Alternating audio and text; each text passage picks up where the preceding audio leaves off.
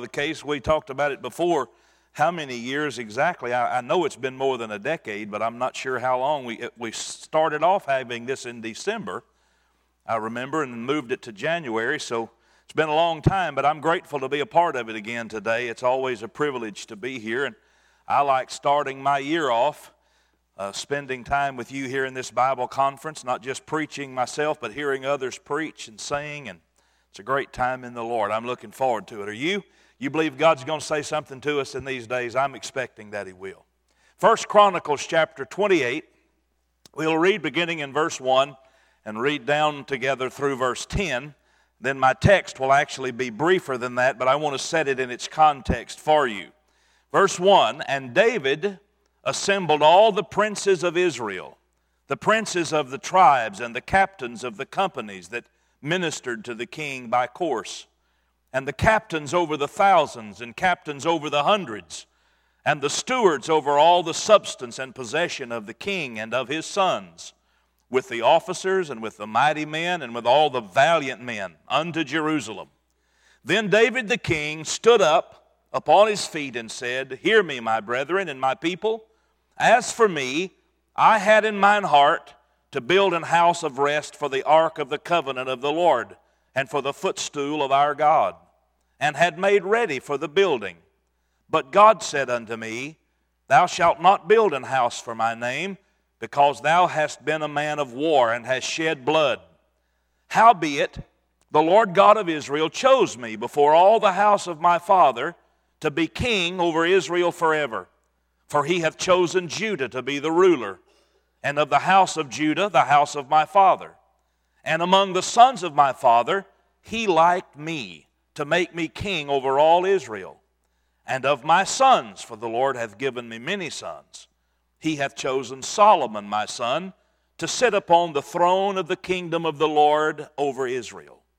And he said unto me, Solomon, thy son, he shall build my house and my courts, for I have chosen him to be my son, and I will be his father. Moreover, I will establish his kingdom forever, if he be constant to do my commandments and my judgments, as at this day. Now, therefore, in the sight of all Israel, the congregation of the Lord, and in the audience of our God, keep and seek for all the commandments of the Lord your God, that ye may possess this good land and leave it for an inheritance for your children after you forever. And thou, Solomon, my son, Know thou the God of thy father, and serve him with a perfect heart and with a willing mind. For the Lord searcheth all hearts, and understandeth all the imaginations of the thoughts. If thou seek him, he will be found of thee. But if thou forsake him, he will cast thee off forever. Take heed now, for the Lord hath chosen thee to build an house for the sanctuary. Be strong and do it you can obviously see that a transition is taking place in this text. David, God's servant, is about to die. In fact, it doesn't say it in these verses, but elsewhere regarding this period of time, David said to Solomon, I now go the way of all the earth, meaning I've come to the end of my life on this mortal plane.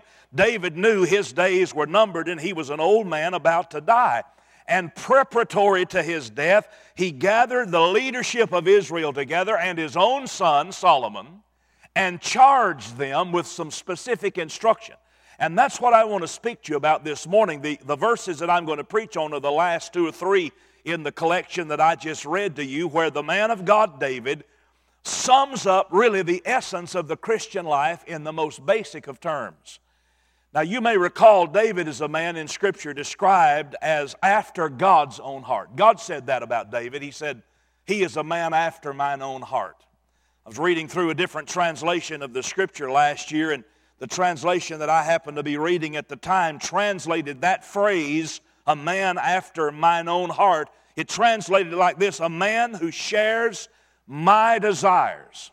Wouldn't that be something wonderful to have said of you today that you think like God thinks?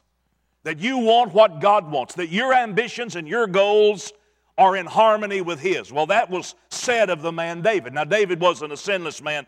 I'm sure you know enough of the Bible to remember the spectacular failure in David's life and the horrible consequences that came of his sin of adultery with another man's wife. Terrible circumstances, and I'm not minimizing that. But the overall testimony of David's life is that he was a man after God's own heart. And now this man is dying. And as he approaches death, he brings his own son in as well as the leadership of Israel. And he says three things to them. I want you to notice the three words of instruction that David gave to Solomon. They are necessary in my life today as well if I'm going to live the kind of life that honors God. First of all, David said, Solomon and Israel leaders, Israelite leaders, you have to settle the issue of obedience in your life. Now I want you to notice verse 8.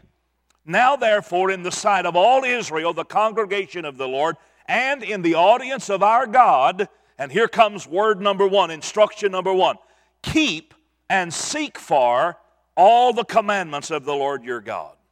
I'm using the word obedience to sum that up. I think it does so well.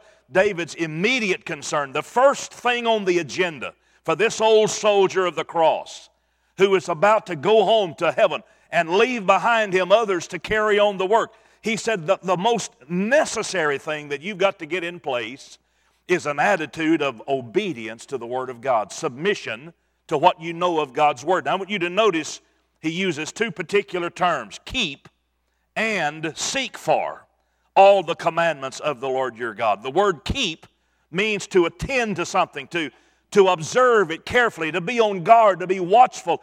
In other words, the idea of keeping the commandments is make sure you're doing what you know to do of the Word of God. And then he adds this phrase, and seek for. I like the way he speaks of this. Keep means how I respond to what I already know of the Word of God. Seek for means I never stop growing. I'm hungry to learn more. I'm always pressing on and pressing in and seeking to learn more of the Word of God. You put these two phrases together keep and seek for all the commandments of the Lord, and it describes the opposite of an attitude of apathy and willful ignorance. This is about having a heart that longs to know the Word of God so that I can not just understand it in my mind, but apply it with my life. Now, this is the beginning place for real Christianity. This involves the fundamental recognition of who the Lord is and who I am in relation to Him. Who am I in relation to the Lord? What place is He to hold in my life? He is the maker, I am the made. He is the master, I am the servant. That fundamental attitude has to be in place. I was asked one night by a young lady in a revival meeting if that, that if I had to sum up Christianity and real spirituality in one word, what word would I choose? And I asked her to give me a night to think about it. I said, if you'll come back tomorrow, I'll give you an answer. But I don't want to answer that right off the cuff. She was a sober minded Christian, seemingly, and I wanted to give her a sober minded answer. I said, let me think about that, and I'll, I'll respond to you tomorrow. And so over the evening, I considered words. What one word? If I had to wrap it all up in one word, what word would I choose? What would you choose if you were given that assignment? I considered words like faith. The Bible says without faith it's impossible to please God. I considered that. We must believe Him, certainly. I considered love. The Bible says without love I'm nothing. I'm a sounding brass, tinkling cymbal. I thought about how important love is to the gospel and to the Word of God. And I considered other things like that. But when I came back to her the next night, I said, This is my pick of the litter obedience. Because you see, obedience covers everything else. Why am I to believe God? Because I'm commanded to. So it makes it a matter of obedience, doesn't it? Why am I to love my enemies and love my neighbor as myself and love the Lord with all my heart, mind, soul, and strength? Because I'm commanded to do so in the Scripture. That makes it a matter of obedience. Really, everything comes down to a submissive attitude that is willing to hear and obey the command of the Lord. A submissive spirit covers all the bases and compensates for all other deficiencies. When a person has an attitude of obedience toward the Lord, a submissive attitude that wants to keep and seek for the commandments of God, when a person has an attitude of submission, then they will not only be usable in the hand of the Lord Jesus, but they will find a sense of joy and fulfillment that only the truly surrendered can ever know. Jesus said in the Gospel of John, chapter 13, if you know these things, happy are ye if you do them. And that's simply the way it is. It's not the most intelligent, it's not the most educated, it's not the most beautiful or charming that God can do something with. It's the submissive soul. It's the individual who says, I am thine, O Lord. I've heard thy voice. I want you to do in my life whatever pleases you. Keep and seek for all the commandments of the Lord. The scripture says to obey is better than sacrifice. That means there's no amount of religious activity that I can engage in that will cover up for the fact that I'm disobeying the Word of God. Obedience is fundamental. The Bible uses the image of the potter and the clay often to emphasize the usable life, the life that God can bless.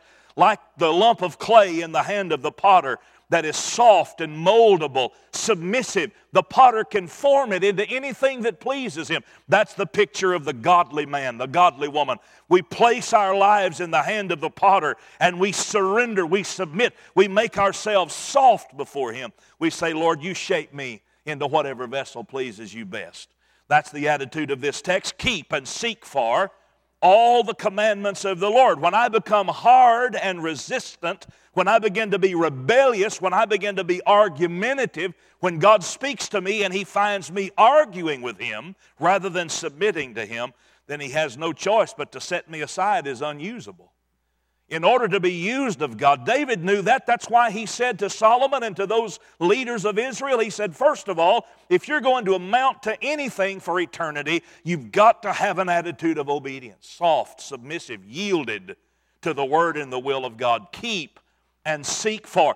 Do what you know you ought to be doing now and always learn. Keep learning, keep seeking, keep pressing on into the deeper things of the Lord. Well, obedience without this heart of obedience, without an attitude that honest to goodness wants to please God, honestly in my secret self, if I don't really want to please God with my life, to do His will and keep His word, well, then I'm never going to be of any real value for eternity. And more than that, I'm never going to know how good life can be now.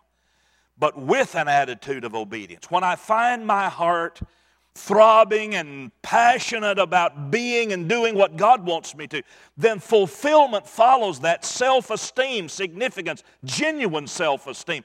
I begin to be a part of something bigger than myself. I begin to fit into my assigned role in the universe. Well, God's first word, David's first word by the Spirit of God to the leadership of Israel and to his own son had to do with obedience. But he moves beyond that. It's not just a matter of cold obedience, there's also the passion of intimacy. I want you to notice verse 9. And thou, Solomon, my son, know thou the God of thy father. I'll use the word intimacy to speak of this. Obedience first, then intimacy. The idea of knowing the God of thy father. The word translated know in this text is a word of deep intimacy, personal relationship. It is a word that was used in the Old Testament in the Hebrew language to speak of a man's relationship with his wife that produced children. Deep intimacy. There's no more intimate word in all of the Hebrew language than this. You see, when the Bible speaks about knowing God in this text, it's talking about firsthand knowledge. It's not something that you gain from going to Sunday school classes and reading the literature or tasting sermons or, or going to church and listening to others speak of Him. It's something that requires personal acquaintance with the Lord, one on one encounter with Him, time spent in His presence alone, seeking His face in prayer and in His Word. Experience the Lord is a, good way to translate that. Some of you may have a Bible that says that. Solomon, my son, experience the God of thy father. Get to know him personally. That intimacy is the issue at hand. Now, first of all, the big concern David had was for obedience because if you don't recognize the lordship of the Lord and your servanthood before him, if you have an argumentative and rebellious spirit, that's the end of the story. You can go no further. But if you get in place the attitude of obedience, then following hard on the heels of that is the issue of intimacy. Because you see, beloved, the God of the Bible has revealed himself as someone who loves us personally and wants to have a deeply intimate relationship with us. Our God is not a far off deity who demands blind obedience from us. He does expect obedience. He has every right to expect that we have an attitude of obedience toward Him, but He does more than expect obedience. The good news of the gospel is that the God who made us made us for Himself. The Holy One, against whom all of us have grievously sinned, is also the Father who loves us, the Savior who died for us, the Holy Spirit who woos us and calls us unto Himself. To be right with God requires not just an attitude of obedience, but an attitude of intimacy. To pursue a life of significance, a life that means something for eternity, I need to cultivate a passionate desire to be closer and closer to Jesus the longer that I'm saved. Now, you establish this relationship at the point of conversion, when you're born again. That establishes your relationship with the Lord. But the maintenance of that relationship, to maintain intimacy, requires an ongoing investment of my time with the Lord, listening to Him, communing with Him in the inner man. It's not enough this morning simply to know about the Lord. Most of America knows something about Him. The question is not, do you know about Jesus? It's, do you know Him? Do you know Him for yourself? Are you sure that you've been converted? First of all, are you born again? Do you have an intimate personal relationship with Jesus in that sense? But then beyond conversion, ask yourself this Do I ever make a priority out of spending time in the presence of the Lord, getting to know Him, allowing Him to speak to my heart?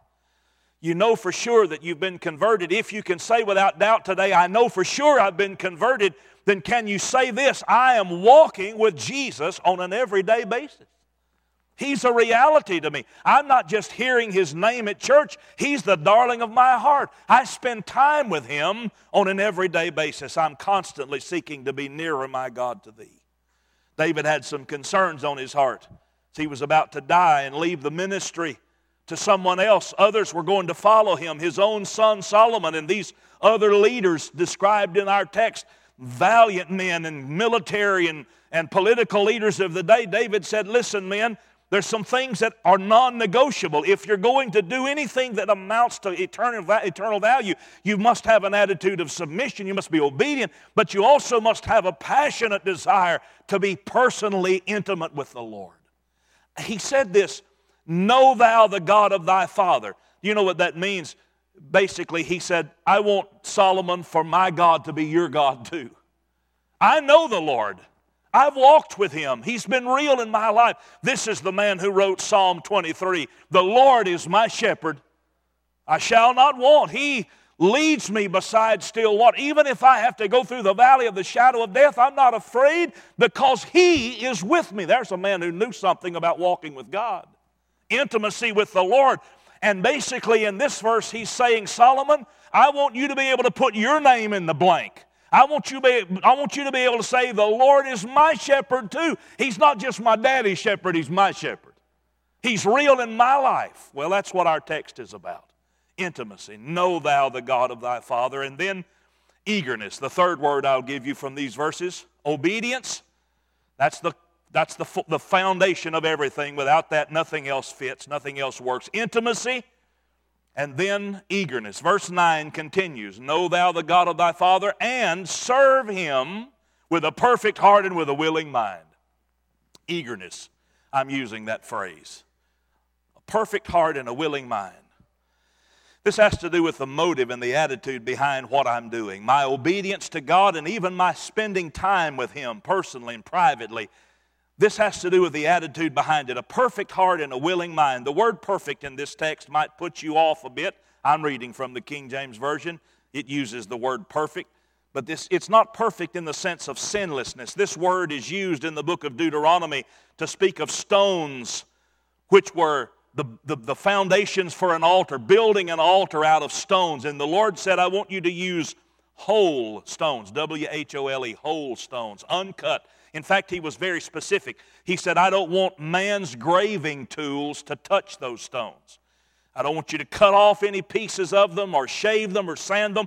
Take them just as they are, whole and entire, and pile them up for an altar. Well, that's the word of our text, perfect. So you could You could put this word in there uncut, an uncut heart, an undivided heart. Take your whole heart, David said to Solomon. Take your whole heart and invest it in serving the Lord. And of course, when my heart is wholly surrendered, then my mind is willing. A, a, perfect heart, a whole heart, and a willing mind. The word willing means to take pleasure in something, to want it and to desire it and to love it. When my heart is yielded to the Lord, perfectly given to Him, then my mind finds pleasure in doing what pleases God. David was concerned that his son's attitude be right. You see, you could be in church this morning, physically here.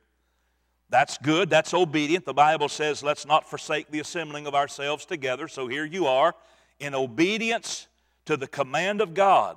But if your attitude in being here is sour or resentful or bitter or angry, feeling as if God is putting upon you or somehow intruding or interrupting what you'd much rather be doing, then the being here is invalidated. It's not just my back end in a Baptist pew that the Lord wants. He wants my heart to be given to Him to such an extent that I love doing what He wants me to. Perfect heart and a willing mind. I have been preaching in evangelism for 30 years. I just finished my 30th year. This begins year 31 for me. The Lord called me to preach when I was an 18 year old boy. I just graduated from high school and thought I knew what I was going to do. I had my future planned out, and then the Lord called me to preach. It turned everything upside down for me. I surrendered to preach in September after I'd graduated in May, transferred from Texas A&M to East Texas Baptist College at that time, and from that time to this, my whole adult life, I've been preaching. I went into ministry full time when I was 21, and from that time to this, I've been preaching full time. So here I am this morning, still doing 37 and a half years later what God told me to do when I was 18 years old. Physically, I'm doing what God told me to do today. But if I was in this pulpit angry about it, not wanting to do it, resentful, then the fact that I've been doing it all these years would mean nothing. You see, it's not the just doing the will of God that matters. It's loving God so much that you want to do the will of God. That it delights you to be in the center of His will and know that you're doing what He wants you to do whining worshipers, murmuring ministers, grudging givers, carping Christians. It's all vain and useless religion in the eyes of eternity. If my heart is not filled with a willingness and a desire and a delight to do the will of God, then I'm wasting my time trying to be religious. When my heart is where it ought to be, then obeying the Lord is my greatest joy. Spending time in the presence of Jesus is not a drudgery that I do because I think I ought to. It's a delight, it's a rejoicing. My service to Him is done with eagerness and with gratitude for His immeasurable goodness to me. 1 John 5 3 says, This is the will of God that we keep His commandments, and His commandments are not grievous. When I love God, it doesn't grieve me to do what He tells me to do. Whenever I lose the attitude of willingness that sees serving God as a delight and a joy, then it means that either I'm not saved at all, or if I am saved, my heart is no longer perfect with Him. My heart is no longer wholly surrendered to Jesus. I've allowed something to creep in between my soul and my Savior. David wanted his son to realize and remember that the Lord knows not only what we're doing, but why we're doing it. You notice what he said to him in verse 9 and 10?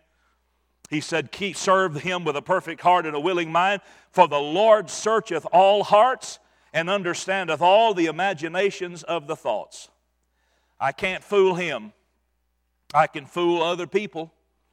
Others may think of me as a spiritual and surrendered and sold out man, but the Lord's not fooled by appearances. He knows the reality of what's going on in my inner man today. And then we have a copyright infringement.